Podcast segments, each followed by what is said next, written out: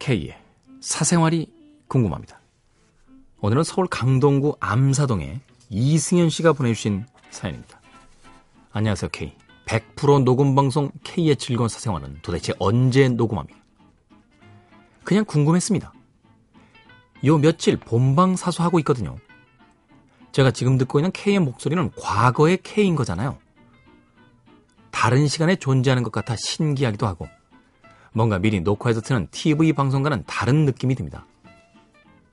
저는 분명, 분명 본방 사수인데 지금 수다를 떨고 있는 K는 주무시고 있겠죠? 방송 들으면서 아 이게 몇 시쯤의 K구나 하고 알고 싶습니다. 저희들이 방송을 시작한 이후부터 네, 몇 시에 녹음을 하느냐라는 궁금증을 보내오신 분들이 굉장히 많았습니다. 그때마다 드리는 말씀이지만 안 가르쳐 줍니다. 가르쳐 줄 수가 없습니다. 네. 최소한의 신비감은 유지하고 싶습니다. 몇몇 사람들은 그런 얘기도 합니다. 네. 본방, 녹음 방송이 나가고 있는 새벽 3시부터 5시 사이에 옆 녹음실에서 녹음을 하고 있을지도 모른다. 다음날 거. 과거의 누군가의 목소리. 최근엔 그런 게 있어서요.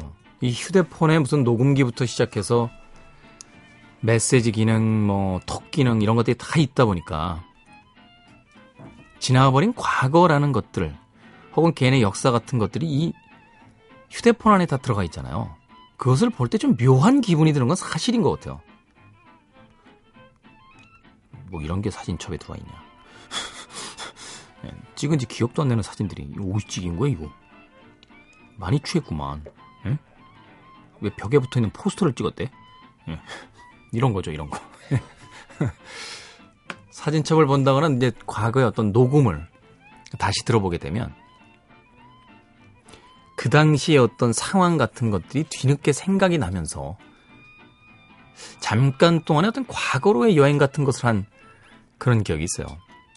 예전에는 일기라든지 뭐 이런 어떤 수작업들을 통해서만 그런 어떤 역사들을 기록하고 기억들을 보관할 수 있었는데 최근에는 이 휴대폰을 통해서 참 많은 것들을 보관할 수 있죠. 그렇기 때문에 한편으론 휴대폰을 잃어버리게 되면 단지 전화를 잃어버린 게 아니에요.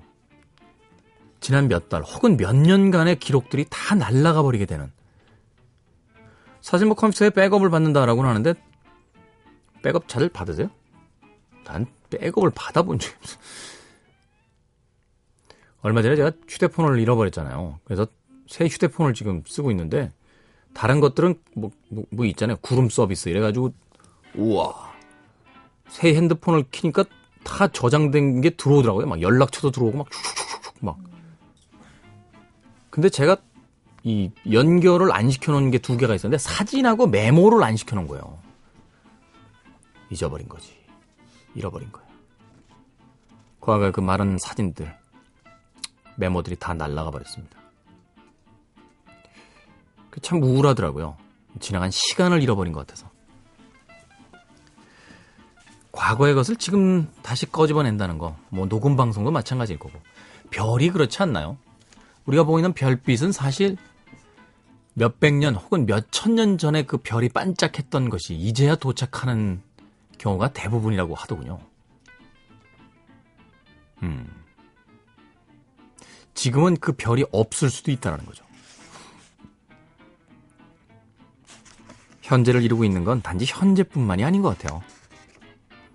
지나간 그 많은 것들이 바로 현재의 생각과 기억, 그리고 어떻게 보면 행동까지도 만들어내고 있는 것이 아닐까 싶습니다. 아, 오늘 질문이 이게 아니었죠?